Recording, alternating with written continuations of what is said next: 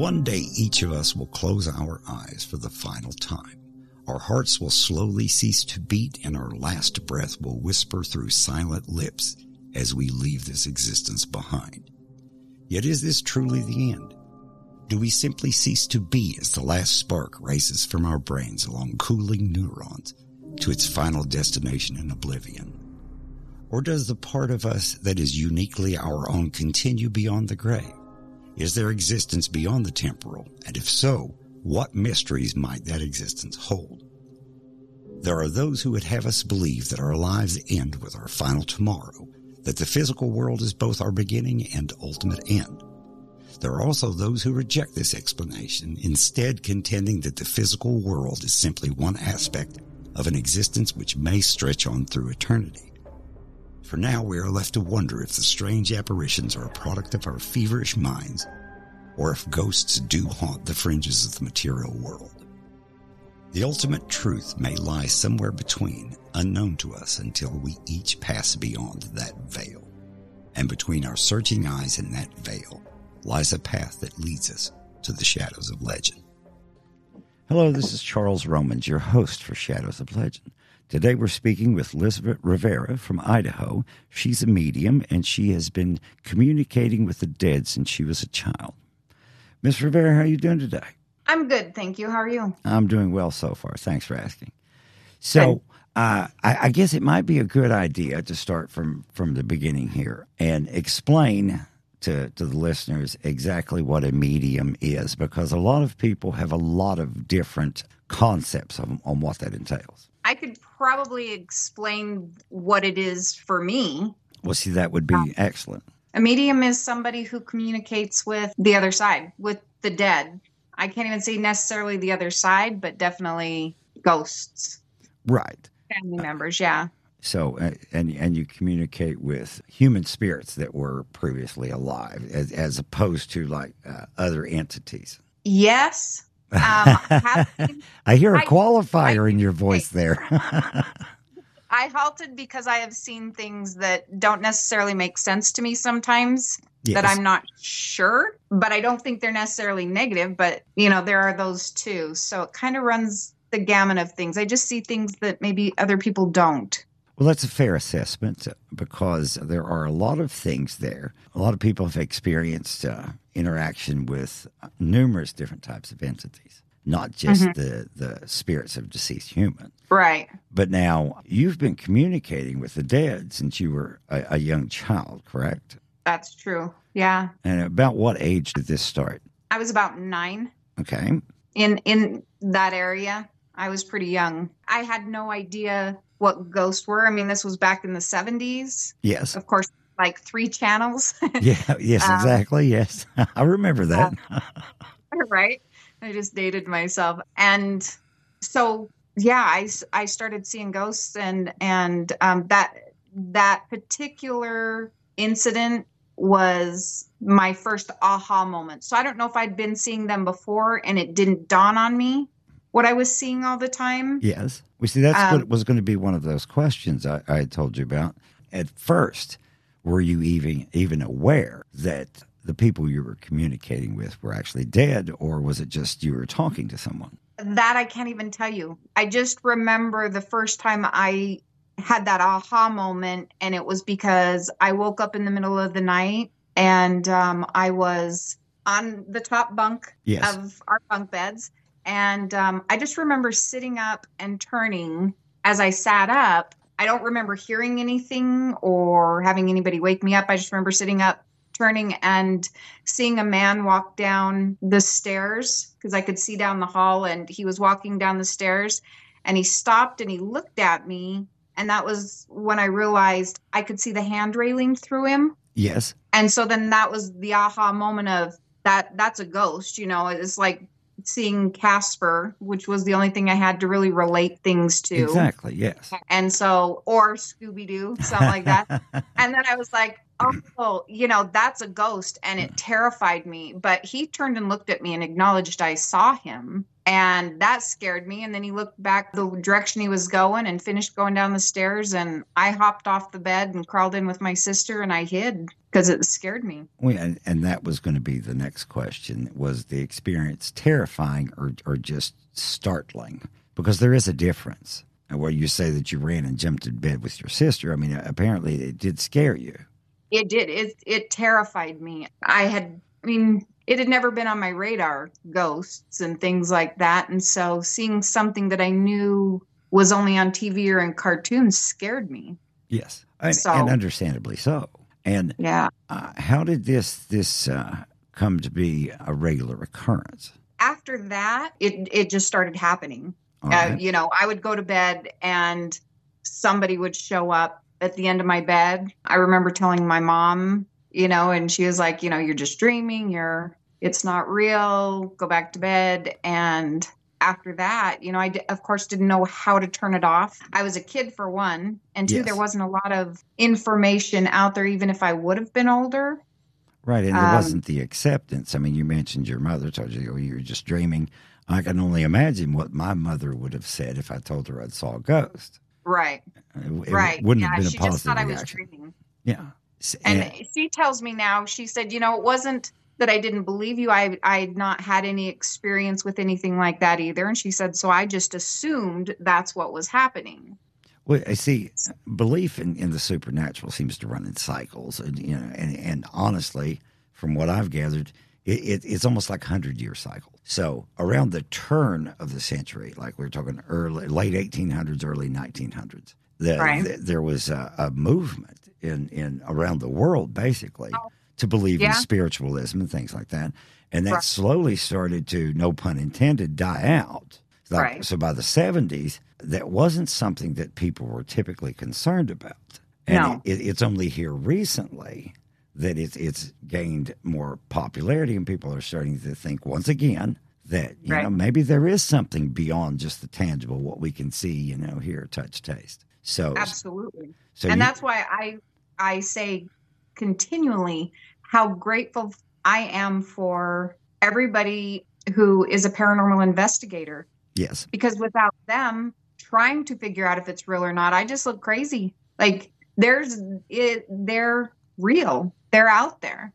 And it's always seemed kind of silly to me that people believe in heaven and hell, or when we die, we go on and we can go to heaven, we can do all those things. But some people, they will disconnect that from ghosts. I'm like, but that's the same thing. They just didn't move on. Yeah, you're absolutely right. And it's almost laughable that, like, a person in the church, for instance, you're literally working for the ghost.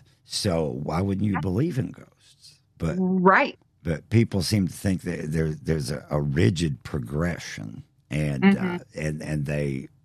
turn away from any explanation that spirits might linger a while before they go on to their, I guess you could say eternal reward or eternal punishment, whatever you believe. So, and there's no rigid description of the mechanics of it. Yeah. So there seems to be a disconnect. And as you were telling that, it occurred to me that I've interviewed several paranormal investigators, and it seems that, according to them, that once a ghost realizes that you can see them and can interact with them, it attracts more ghosts, because not everyone can. Even someone that believes in ghosts wouldn't necessarily be able to interact. So you become like a lighthouse for them. So if you'd been wandering around for even decades and could get no acknowledgement from anyone else, and then suddenly someone could see you and hear you, of course, yes, you would hang around there as much as possible. Right. And that's why I've always said, because some people will say, I don't want to have a medium come into my house, even though I'm having paranormal activity, or I don't want to have paranormal investigators come in, because then it amplifies that activity and then they are angry and it stirs them up and it does whatever. Yes and no. And generally it'll die down. But exactly what you said, it gets their attention, like, oh my gosh, they're trying to communicate with me. I've been wandering around trying to figure out how to get somebody's attention forever. They're paying attention to me. So then it's like, if I do that again, then they'll talk to me, or, and then Sometimes it ends up scaring the clients. But Do you think it's something as simple as, like, for instance, a friend you haven't seen for years? So that when you do see the friend, then it just comes out in rapid fire because you're trying to fit in everything that you've been wanting to talk to him about for years in a small window of time. Yes. Yeah. So how does this actually operate? I mean, you're a medium. Now, do you go visit houses and locations that have had paranormal activity, or do people come to you, or is it a question of both? And I know these are questions upon questions, and it's kind of loaded. So it would be best to just say, give us a bird's eye view on how you go about communication. You know, again, like, I've had to try to figure all of this out myself, because going through, you know, the 70s, 80s, and 90s, yes, you know, it's kind of snowballed. So it went from me being afraid to tell anybody because kids would make fun of you back then or not want to play with you, or you weren't allowed to play with the kids, to kind of letting people know. So then it was people at work, friends, family, close people, and then somebody else would tell somebody and somebody else would tell somebody. But, you know, they would ask me, do you see anybody around me? Or can you come to my house? I think it's haunted. You know, 20 years ago, I had a friend who worked at our state hospital here. And she said, we've seen things that we can't explain. Can you come into the hospital and, you know, into the, it would have been the old parts that weren't used anymore, you know, the condemned buildings that sat there. You know, do you want to come in and walk through some of this stuff and see if you see anything or tell us what you feel? And it kind of snowballed from there. So I would help people at work if, you know, they had an issue. I also see auras. So that was always a big, what's my aura look like? And then, can you come to my house? Sometimes I do readings and then they'll come to me, or I can go to them. It just depends. I don't know. It's kind of a person by person, what they need. I see. Sort of thing. Yeah. So it's not like a progression of 1, 2, 3, 4. It's more like maybe we do 3 this time and 7 next time and things of that nature. Okay. Yeah. Okay. Yeah. So as you're telling me this, I'm thinking that could backfire, because people say, well, it will ask you, is there anyone here? And then you tell them someone's there that they don't want there. So when a person gets the information they don't want, how do they react? Are we talking about ghosts, or if I'm doing a reading for someone? Well, either, actually, because honestly, it's like advice. Okay. It's been my experience over the years that more than actually wanting you to solve their problems, people want you to agree with their solution. Absolutely. So if your solution doesn't match what they have in mind, then is the backlash really negative or? I've only had it happen a couple of times. Generally, it's when I go into a place and they're thinking they're terrified because they have paranormal activity going on in their home. Yes. And I go in and I'm like, this guy may come across as being very threatening, or they think it's evil. Yes. And I go in and I'm like, there's this old guy here and this is his place. And he doesn't like, you know, talk to him and tell him what you're going to do to the house. He's just mad about, you know, or maybe he just wants to help and he's picking up tools and moving them and doing those sorts of things. That usually sets their mind at ease. Yes. I have had, I had one lady in particular. She was very upset at me. I did a walkthrough of her home, told her what I saw and who, and I don't remember the particulars other than she sent me photos later, and she sent me some orb photos. Yes. And she said, well, but you can see the face in there. This is an orb. And I said, you know, that looks like a camera flash to me, or I don't remember what it was, but it didn't look paranormal to me. And I told her, and she got very upset at me and very you know, so you're gonna tell me this isn't, look, you can see the face. I'm like, it's not a smiley face ghost, like this is, it's not a, you know. And sometimes do you think that confirmation bias kicks in? They see something that looks a little spooky, so they decide that there's a ghost there, and there may not be. Exactly. And then they're upset because I didn't agree, and I can't tell you something just to make you happy. I mean, they're either there or they're not. they're good or they're bad, you know, that's all I can give you is what I see. Right. But has it been your experience that a lot of people just want confirmation, or are people just open-minded and say, something's here, tell me what it is? Which is more prevalent? A lot of people are more just, we think there's something here. Can you walk through and let us know who and what? What was the other part of that? Like, I'm sorry. Well, either do they just want you to confirm what they want, or are they willing to just tell me what's here? I would say the majority is tell me what's here. Well, see, that's encouraging. They've got a good idea, or they're frightened because of what's going on. And so, you know, once I let them know who it seems, once they can face or a person to what's going on, then they seem to calm down and they're able to live with them. Oh, I would think it would give you information to work with. Yes. For instance, if you think there's a demon in your basement, that's much more disconcerting than it actually being Great Aunt Ethel and she's just hanging around because that's where she died. But, exactly. But she's making a lot of noise and everything, and it scares people. Right. I did a walkthrough of a home a few years ago. Yes. And I had the worst feeling. And this lady had told me about the people who had passed away. Like, there was a lot of people in and around this land. And this was out in Rigby area, which is outside of Idaho Falls, very rural area, a lot of farms and a lot of not very many people. Okay. They had had tons of stuff happening on this land. And in fact, she was sick. And ever since she had moved there, she kept having all these things health-wise happen, and asked if I would come out. That time I had a really bad feeling. Like, it was bad enough I felt like I needed to be on guard when I drove out there, because it's, you know, 20 minutes away or so. Yes. So I was very much on guard, very worried about getting out there. Once I got out there, did the walkthrough, it was like as soon as I got out there, like their pantry door opened by itself as I was talking to her, you know, so I'm like, you know, there's definitely something here.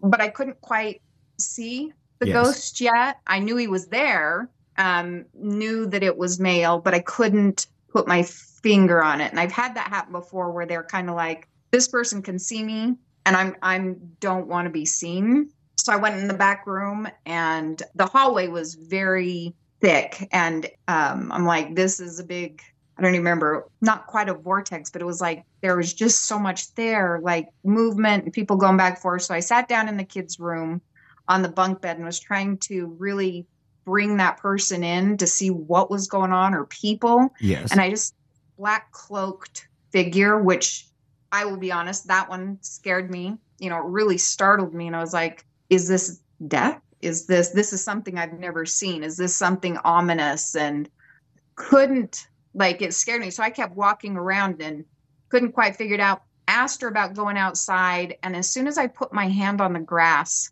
in their backyard, yes, I was like, my last ditch effort to try to find this person and put my hand on the grass, I saw a Native American guy walk out from underneath this cloak, like he'd been hiding. It's like, there you are. And so I think it was more about him being angry about whatever had happened on the land. I think there were other people involved. I don't know if he was just very protective and didn't want anybody there. But once they were able to start, you know, putting out offerings and, you know, trying to talk to him. And in fact, I said, this is even past my realm of abilities, in my opinion, because I think you need to bring somebody in who's also Native American, who has that connection. And so she did, and got a hold of somebody in Montana who was willing to come down. And it was kind of interesting because they said they got on their GPS, and she said their GPS was wrong and took them clear out someplace else. And it was like an extra hour or whatever, like really threw them off. Oh, and right as they had left their reservation area, their car quit. So they had to go back and get a different car. And then they went, and then it took them someplace else, and then it came back. But they did a lot of drumming and a lot of things they needed to do that I thought he needed to connect with in order to move on or leave with them. Well, see, that's totally understandable. The extra layer of connection, or the extra laying of understanding, you know, layer, it would aid in, you know, taking care of things like that. Yeah. Now, I try to really have a lot of respect for the people on the other side or that are ghosts, because they're just like us, and I wouldn't want people talking bad about me or of course not. You know, yeah. Because I mean, if you take as a given that a ghost is a deceased human being, right. Well, why would a person's attitudes and thoughts and beliefs change other than being able to realize that now they are on the other side of the veil? Right. So, but still the common thing about you don't want to be treated poorly, you don't want to be insulted, and things of that nature, I would think that would apply. Right. So when the Native American came in and interacted with the spirit there, where it was, were they able to have a peaceful resolution to it? Yes, my understanding was, because I wasn't there, but it was my understanding that they took him with them, or at least tried to. So, yes. So, what other experiences would you like to share as a medium? Oh gosh, because ultimately this is your story. I'm just here to listen to you, even though I talk quite a bit. Yeah, that's all right. I love that they're making movies to try to understand some of this stuff. I was thinking about it when you were asking me about when I realized I was a medium or how that all came about. Yes. And I didn't even have a word for it because I would see them. Didn't really have anybody to talk to. If I did talk to people, like a sister-in-law or somebody who was close to me, you know, it would scare them. And so then I wouldn't say anything because then in turn it would scare me. So, but I remember when the movie Ghost came out in the 90s, you know, Patrick Swayze. Exactly, yes. That whole thing, that was an aha moment for me, that movie. And I bet I saw it 5 times in a row because I went, that's me. You know, Whoopi Goldberg, just that idea of being able to connect and trying to, like, you know, that was an aha moment. That and the Sixth Sense. I was like, that was my childhood. Like, I was terrified all the time. And I was thinking of that movie because sympathizing with you, of course, here's this kid telling people he sees dead people. No one that's alive believes him. Right. So, and we do have this horrible tendency to belittle things that we don't understand. And something that is beyond our experience, we say, that's not real. Without any real research. And especially in small, little conservative towns like ours, where it's very much about religion and very, you know, taboo to talk about. Yeah, we see. And I grew up in a small rural town with a lot of churches. And even though everyone had a ghost story, it was like, you know, ghosts are all evil. You know, you'll go to hell if you talk to ghosts and things like that. Yep. So very locked down. Ghosts can stay here unless they're evil. Exactly. Yeah, they're just trying to avoid punishment. I've actually heard that one before. Yeah. Which I guess could be the case in some cases, but it doesn't necessarily have to be the case. In some cases, yeah. So now, have you been able to facilitate an actual communication between a ghost and a living human, like between a living human and their deceased family member, for instance? Yeah, when I do readings, and sometimes, you know, the way I do readings, all mediums will do readings just a little bit different, and it's mainly because they have to figure out how their mediumship works. Like, it's not so cut and dry. Right. We're all on different frequencies, and so however we can make it work. And because I had to figure out how to do this on my own, the thing that works best for me is, you know, I'll talk to somebody and then I'll have them send me a picture. Okay. A year or two ahead of time. And I don't need like background or scenery or anything, but just a face, something, I don't know what it is about just the face or the eyes or something that I can sit down and meditate. And even then I'll look at the picture and then I put it down and I just start writing, almost like a automatic writing. It's like everything that's coming into my head, whether it's feeling, smells, just whatever is going on, hearing. And I just start writing everything down because it's everything, you know, however they can figure out how to let me know. And then once the people get here, I have that sheet of paper and we start talking, but then they're still connected because I'll sit down before and kind of bring them in so that when their loved ones get here, I just start communicating and I'll start telling them about each thing that I had seen. And I have these little notes of what I had seen. Yes. So then they can talk to me but then the loved one's still communicating. And, you know, I can tell them, you just let me know if that makes sense, because I've got all this other information that they want to relay. And every once in a while they'll be, you know, well, what does he say about that? Or what does she say? Or do you know where this thing is or that thing is? And then I can tell them. So there is that communication and back and forth with the living and the dead. Well, the reason I asked is that people have someone who doesn't have a talent. They have a very, very basic understanding of how any talent works, whether it's athletic ability, like be able to shoot a basketball, or art, or anything else. So with movies and a lot of the fiction and everything, it gives people the impression that someone is standing in the medium's shoulder and saying, tell them this. You know, the will is behind a block in the fireplace. Right. But it may not be as cut and dry as that.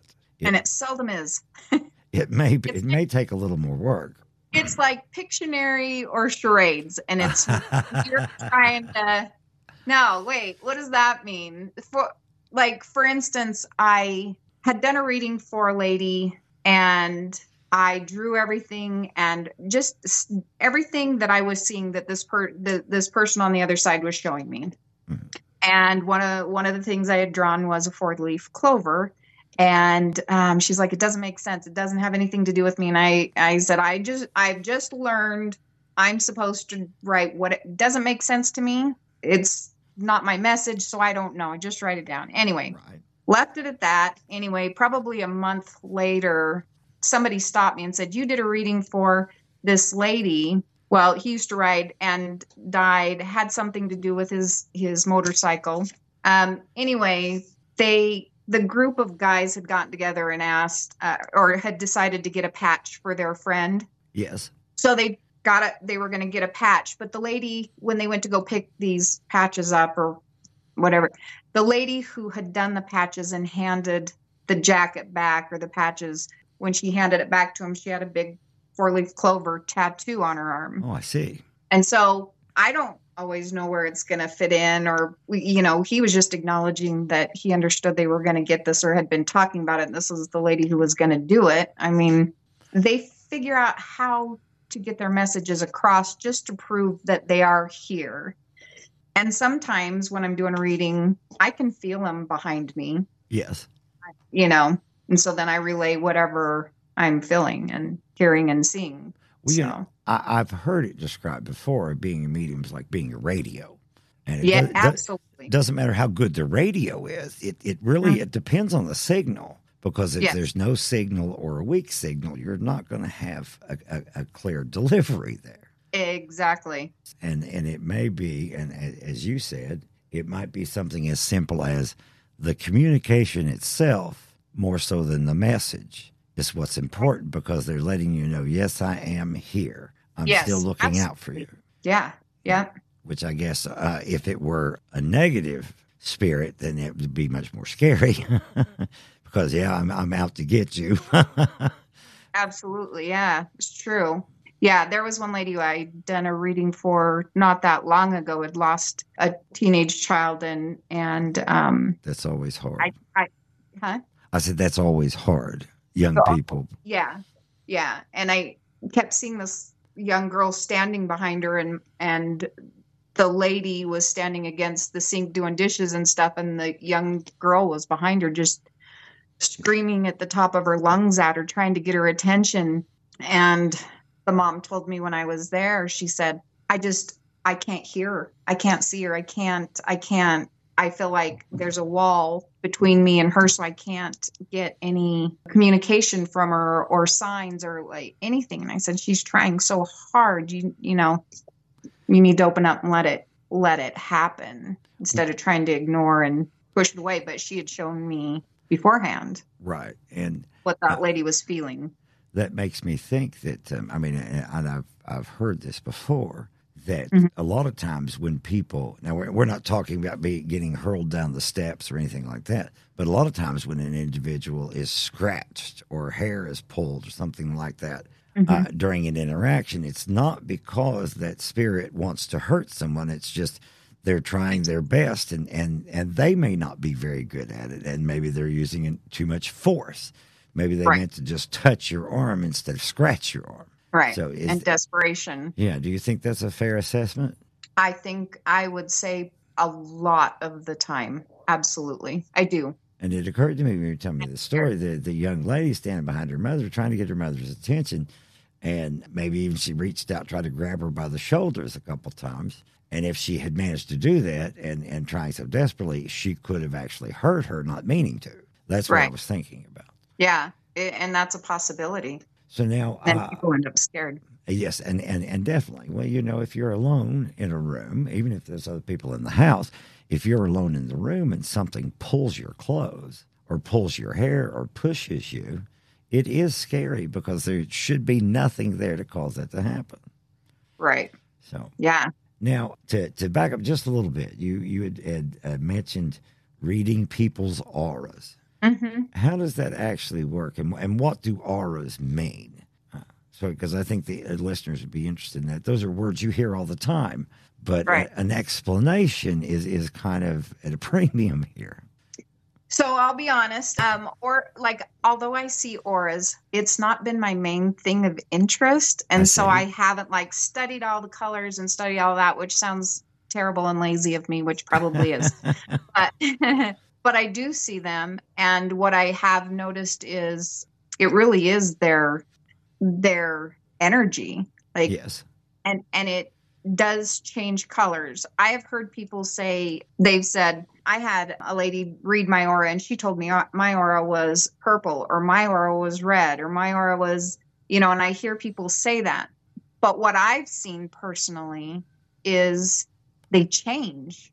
Like you may be going great one day and I see somebody and it's all, just white and clear or golden. And then the next day or a month down the road, it's got gray in it, or it, they change where we're at in life and what's going on in life. Well, you mentioned the 70s earlier, of course, and that made me think that in ours made me think of mood rings. And people laugh, but mood rings are measuring temperature. So, true. And your temperature changes. So, and that can indicate a mood. So, for instance, I'm in a pretty good mood right now. Earlier today, not so much. And a couple of days ago, I was in a pretty bad mood. Right. So I would say if someone was reading my aura, that there would be radical differences in colors over that period of time based on my state of mental awareness or agitation or things like that. Absolutely, yeah. But does a person typically have a basic aura? Yeah, but I think it'll get muddled. Okay. With other colors, or other ones become more significant and just kind of fade that one out for a while. So when somebody says it's basically this, it's like, well, it's kind of, but there's all these other ones going on too. Right. So for instance, one of the coolest things I saw when it came to auras was, I don't remember how many years ago it was. We had gone to a music festival thing in the park. This was in Pocatello, Idaho. Okay. And it was outside in a park, and it was like a small little white amphitheater. Mm-hmm. And there was just a kid that was up there playing, and he had a guitar, and that was it. It was just him. And as he was singing, because there was a white background, the amphitheater in itself was white. As he was singing and playing his guitar, his aura was getting bigger and smaller, and it was changing colors. It was like a psychedelic light show going on behind him. And so after, he was done with his little set, because I think it was all for amateurs and stuff, I went and asked him, and I was very curious about what he was thinking or how songs go for musicians. You write a song, is that what you're thinking about, that one particular person or the emotions? And so we got into a pretty good conversation, but it was because through the different songs, and it was like his emotion and energy, it was changing like a light show. It was pretty cool. So it was just faster than I'd ever seen. Well, some people, I guess, are what you call precipitous. As a general rule, like I've told people this before, as a general rule, I'm a fairly laid-back individual. If I was any more laid-back, I'd be in a coma. But right. That doesn't mean that I don't get agitated and everything else. Mm-hmm. So we do change. And would it be fair to say that an aura is just, and I don't want it to be, make it simplistic and try to downplay it, but could it be that an aura is just like a person's energy level? Absolutely. Yeah. It is our energy just outside. And, people have... Well, you mentioned earlier that, you're afraid that people would make fun of you, belittle you, and things like that. People have been talking about auras for decades. And before, back in the day, when someone would say, oh, I see auras, and the initial response would be, well, you've probably taken too many psychedelic drugs. Right. But honestly, I think most people can, if not see them, sense them. It's as simple something as simple as walking into a room. There's 10 people in that room, and their energy levels are different. Some people are comfortable to be around. Some people are difficult to be around, and some people will go back and forth. So, that's the way I would explain auras, because I don't look at someone and see blue or purple or something like that. Right. But when I walk into a room, I can tell I can sense a person's energy, for instance, and... Mm-hmm. This sounds judgmental, but I promise it's not. But I can talk to someone for 5 minutes and say whether or not I'm going to like that person and be able to, spend long periods of time with them. Right. And it's like something's off and I can't quite put my finger on it. Yeah. And I do this and I acknowledge the fact that part of the problem might be me. Okay. Because sometimes people just don't mesh, and it doesn't mean that either one of them are necessarily jerks. It just means that some people just don't mesh, and you can be polite and then move on your way. Yeah, absolutely. So other than the time when you saw the dark figure, which ended up being the Native American spirit, and it doesn't necessarily have to be negative, but what was one of the most potent interactions you've had in addition to that? Yeah, that guy was just angry. Yes. So it was a relief to find out he was a human being and not something sinister. It was just the vibe he was throwing because he was upset at things. Gosh, I don't know. I've run into somewhere I've backed out of the room because I didn't dare turn my back. Gosh, there's just, I don't know. There's. Well, okay. Well, what's, We'll try a different tack here. What is going through your mind when you walk into a room and you're so uncomfortable that you won't turn around to walk out? You back out. They're going to inflict. It's like a feeling of like when they're angry or not nice. Mm-hmm. My stomach starts getting upset, and I'll just start. I can hear it, and it'll start bubbling and stuff, and then I start burping and doing weird stuff. It just really bothers me, but it's that energy buildup, and I can feel it. And it's almost like if you could picture a ball of energy and it just gets bigger and faster, and it's like almost like they're winding up. So I don't dare turn my back because those types, it's not an accident that they tried to grab you or touch you or something. Yes. I'm waiting for them to try to hit me or turn my back because they're trying to intimidate or hit or do something not nice, and I don't trust them. So, well, I mean, I interviewed one gentleman, and he said if a person was a jerk in life, they're going to be a jerk after they're dead too. Yeah. So that's exactly it. Are some spirits, both living and dead, that are just violent, right? Not necessarily evil, just violent, and. The result is the same. If someone punches you in the face, for instance, it's going to hurt whether or not they are inherently evil or not. Exactly. So I had gone into a bar one time, not like it was in the morning time, but they had asked if I would come in because they thought their place was active. And so I went in and did the walkthrough, and there was a bathroom in there.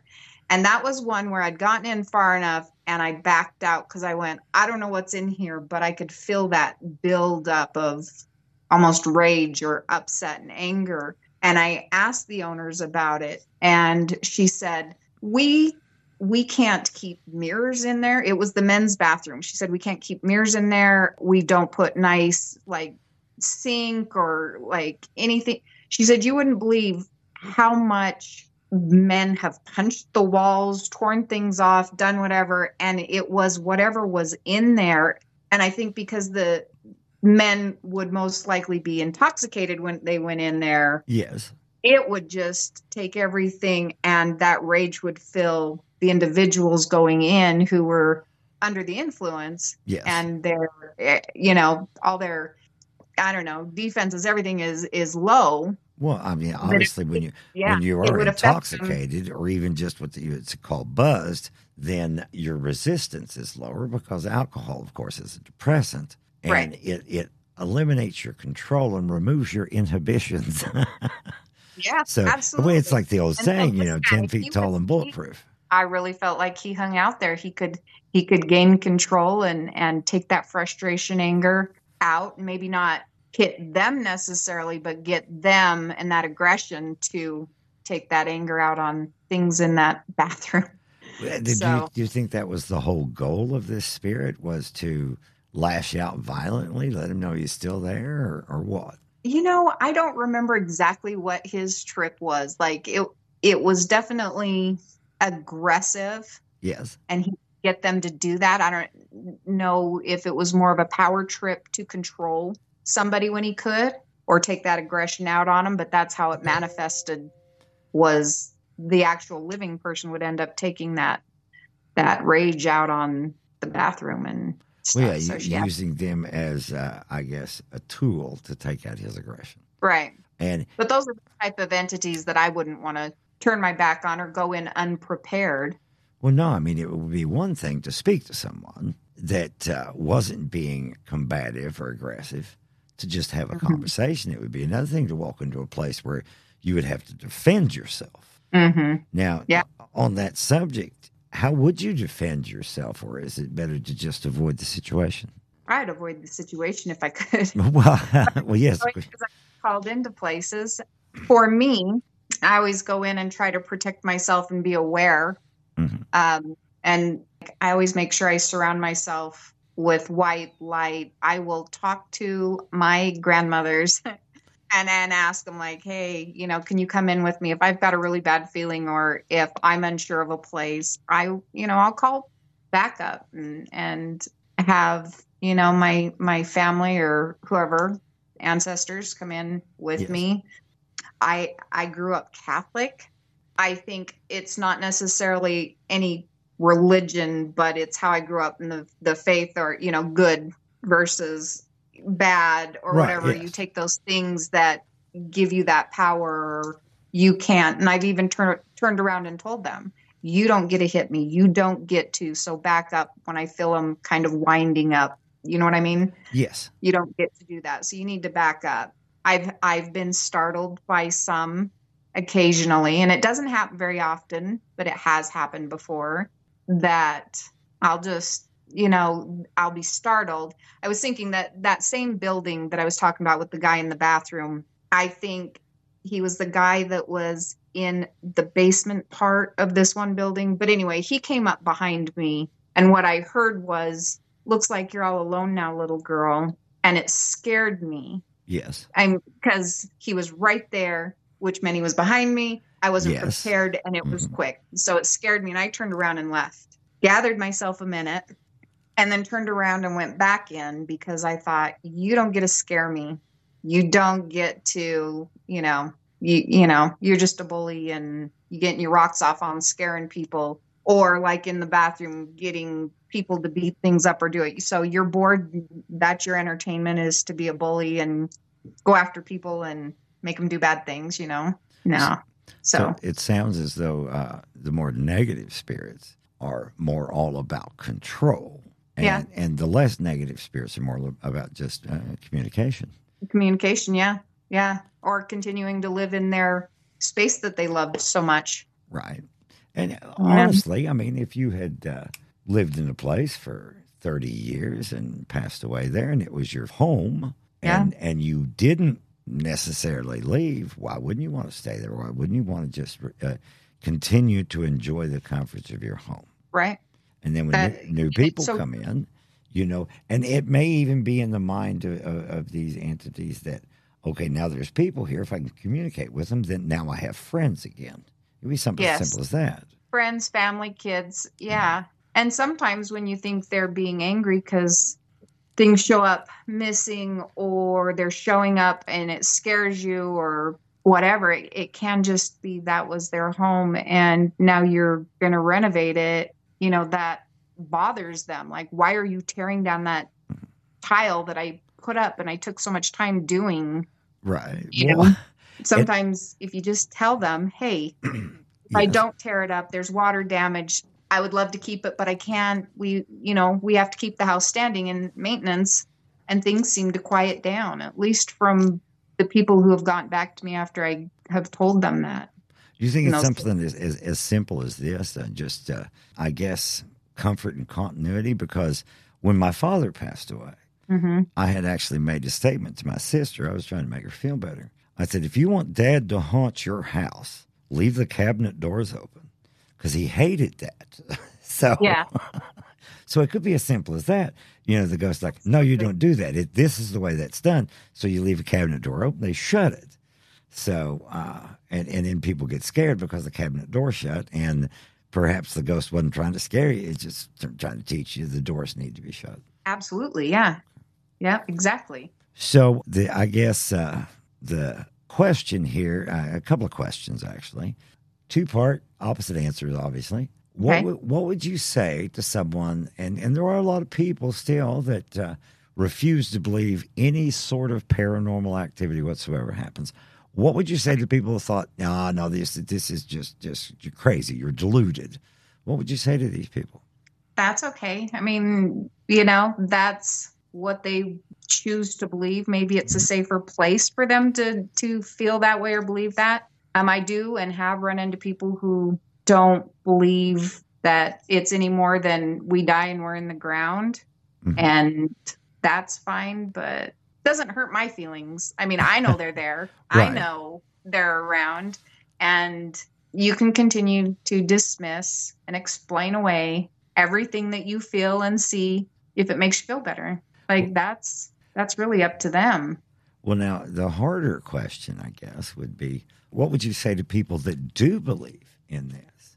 That would seem to be the easier question, but it's not really, because people can believe in something and they just throw open the door and they'll believe in anything. So what would you say to someone who does believe in the paranormal? I'd be careful if you think you're going to go and just start trying to get their attention or messing with, say, Ouija boards or trying to do other things out of books, trying to bring things into your home. I mean, don't do those things. But I'd also tell them, you know, I think we should all feel comfort knowing that if there are ghosts, our spirits live on, whether they decide to stay here or if they decide to go to the other side. At least we know our loved ones are not gone. Exactly. Yes, and there is a huge degree of comfort to that. And there's cultures across the world. I mean, we call it ancestor worship, but it's not really so much that they're worshiping their great-great-grandfather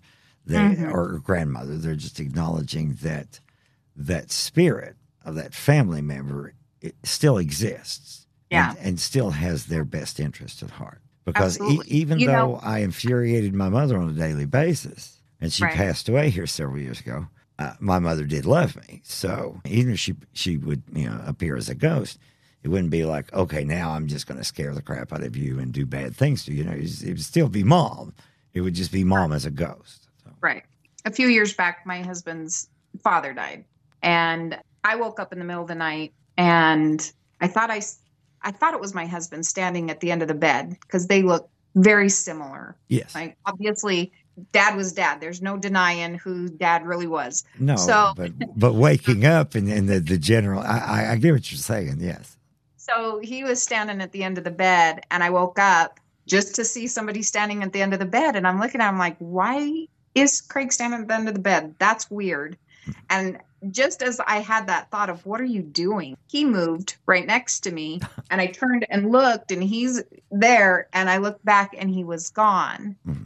And not like I'm processing it, go, do I wake my husband up? Because I just saw his dad, I'm pretty sure. And the phone rang, mm-hmm. and I said, I saw your dad. Anyway, his dad had died, and he had shown up. There was some contention between, like, they get along really well and stuff, but I think in the past, Dad was more interested in running and stuff at times than being with family. Okay. So I think there might have been a little bit of upset there that it wasn't maybe at one time the greatest dad, but he, you know, but. Well, dads are human, so it. But when he showed up, what I, you know, I told my husband, I said, he showed up to say goodbye. I mean, regardless of anything we do in our past, you know, he came to see his son. Yes. And when I talked to the siblings and said that I had seen him that night, each one of them had an experience, whether I dreamt about my dad last night, it was really weird, or I could hear, you know, and I thought, you know, that's to me comforting. Yes, he was a ghost in that minute for me, mm-hmm. but it was his spirit coming to say goodbye to everybody. Right. And letting them know that, you know, regardless of death, I still cared. And everything. Yeah, I care. And I wanted to say goodbye. Yeah. So now, do you have social media channels where people can follow, where you share your stories, or? I have a YouTube channel. Okay.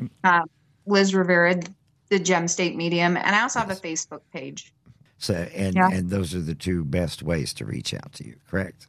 Yeah. They can message me if they want to and set up appointments or. Mm-hmm. So now, whatever they want to do. And that kind of begs another question here, because, of course, you're in Idaho, and I'm physically set in Ironton, Ohio, but I live mm-hmm. in Greenup, Kentucky, so you're probably not going to come to my house and walk through and see if I have a ghost.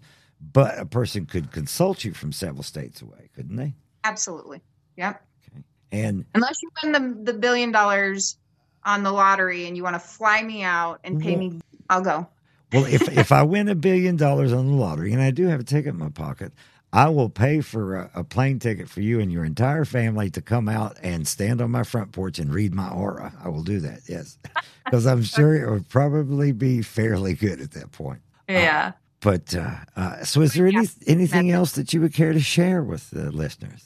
I think just like you talked earlier about musicians and artists and people mm-hmm. who are really good at what they do. They're born with a gift. Yes. I can paint. You might not be able to make out what it is, or I can sing, but you might not want to listen sort of thing. But it's the same with being a medium or having a gift. There's always a degree to it. Mm-hmm. And so I think people see a lot of things that they are very eager to dismiss, or they think, I didn't just see that out of the corner of my eye. I didn't just hear that, or, you know.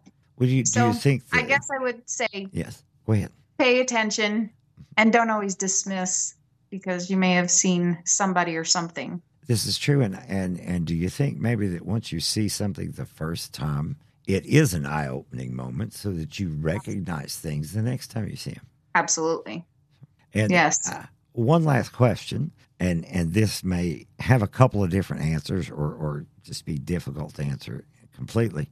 Do you enjoy being a medium? Does it make you happy? Does it fulfill any needs in your life? Had you asked me when I was a kid, I'd have said absolutely not. Even in my early 20s, probably not, because it scared me. And it was like having a TV without a remote. I couldn't control it. That's an interesting way of putting it, yes. But now that I will be 57 at the end of the month. And I think there's a lot of times I would be lost without them. It would be like losing one of my senses or something. I think it would be very quiet. It does make me happy. I love going into haunted locations.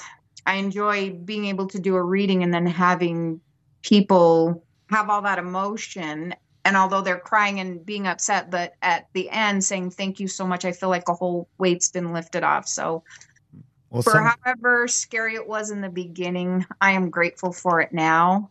Mm-hmm. And I'd be really sad if it was gone. Well, I'm sure the people that you've helped are very grateful for it as well.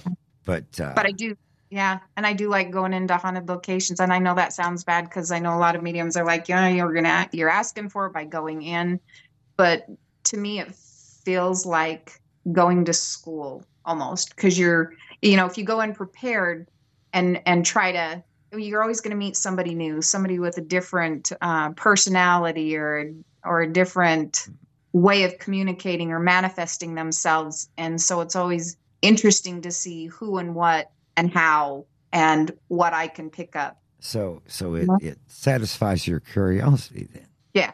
Excellent. Yeah.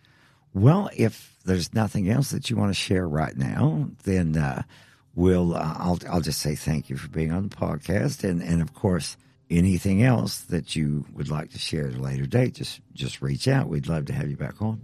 Okay. Yeah. All right. Well, I would love to. Thanks for everything. And you have a wonderful evening. You too. Thank you. This is Charles Romans, and on behalf of myself and our guests, thank you for joining us on this walk through the Shadows of Legend. If you like what you heard, please follow us and visit our website at shadowsoflegend.com and support our Patreon page to help keep the content flowing. And if you would like to be a guest and share your own brush with a strange or paranormal, don't hesitate to email us and include a contact number. The strange and surreal, the normal and the paranormal are all aspects of the world in which we live. As you reflect upon the stories we have shared, keep in mind that the people sharing these stories are actual, real people just like us. Were the stories shared compelling enough to be given credibility, or should they be relegated to the deeper part of the shadows? But when determining this, it might be a good idea to keep an open mind, because when we look around, we might discover that our own world is less brightly lit than we once thought. Until next time, I'll be waiting for you in the Shadows of Legend.